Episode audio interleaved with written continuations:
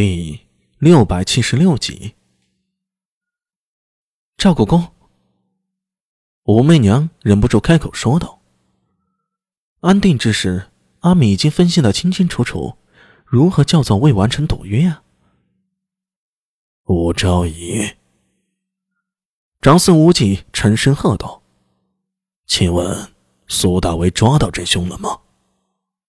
呃，他说了那么多。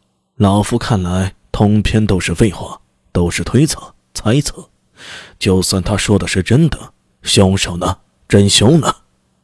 长孙无忌冷冷一笑，转头看向苏大为：“哼，既没有交出真凶，此案如何算是破了？”随着长孙无忌的话，大殿内的空气骤然紧张起来。李治用力抓着扶手，看向苏大为，眼露担心之色。这可是如何是好？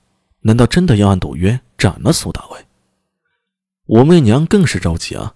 无论于公于私，苏大为都是她的重要支持。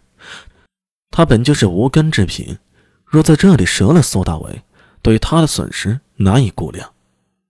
哈哈哈哈哈！苏大为突然仰头大笑几声，不过看到武媚娘怀里的安定公主似乎被自己吵到了。胖乎乎的小手在空气里挥动了几下，苏大为赶紧捂住了自己的嘴。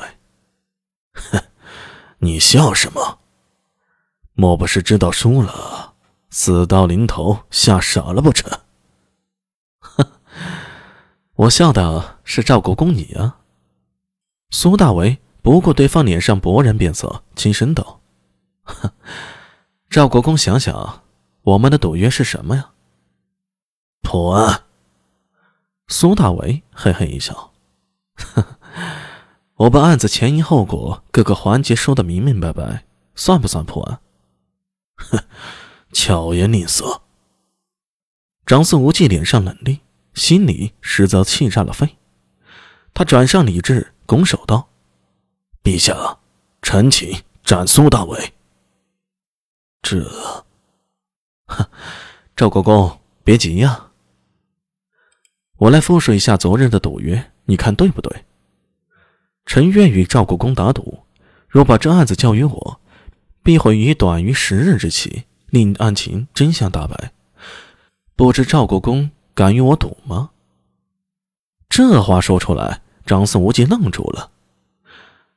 赵国公，你仔细品品，令案情真相大白，我何曾说过要把真凶带到殿上来了？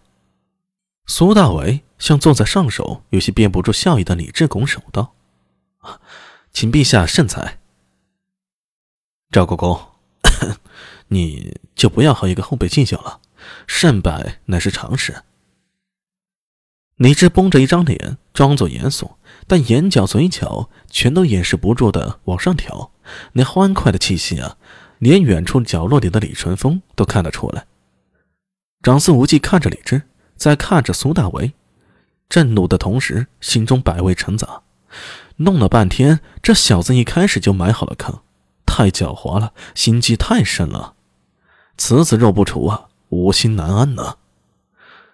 他眼中凶芒一闪，多少年经历邪恶的斗争，早已磨砺出他喜怒不形于色的本事。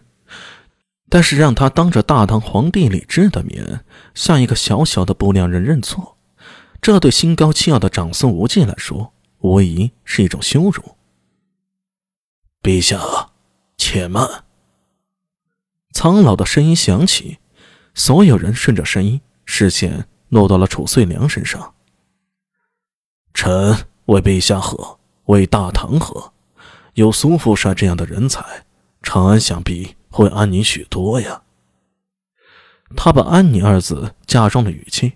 肆意有所指，说完这句，楚遂良话锋一转道：“苏大伟方才一番分析案情，如情如理，非常精彩。但是吾还有一事不明，想请教苏副帅。”右仆射，请说。楚遂良抚须道：“苏帅说那黑色珠子有妖邪，有诅咒，说黑色珠子。”是在安定公主出事寝宫现场发现的，谁来证明呀？这位太宗时留下的顾命老臣，如一位慈祥长者，向苏大为温突突的说道：“若无证据，那整个案情从源头处便触了。”整个大殿内的气氛瞬间降至冰点，李治与武媚娘的笑容凝固在脸上，长孙无忌嘴角挑起了一丝笑容。苏大为方才对李治和所有人讲了那么多，而且所有的推论都有充足的证据，唯独有一件，就是关于黑猪与半妖之血诅咒之事。关于黑猪来源之事，正像楚遂良所说，存在漏洞。你可以证明黑猪有半妖之血，但你怎么证明这东西有诅咒的？你可以证明王皇后见过这东西，但你怎么证明这带有妖血之物？是在安定公主出事的现场发现的。若这一切是你苏大为的谎言呢？那所有的一切便都不成立了。沉默良久，李治犹豫道：“若不容苏大为再多点时间搜集证据。”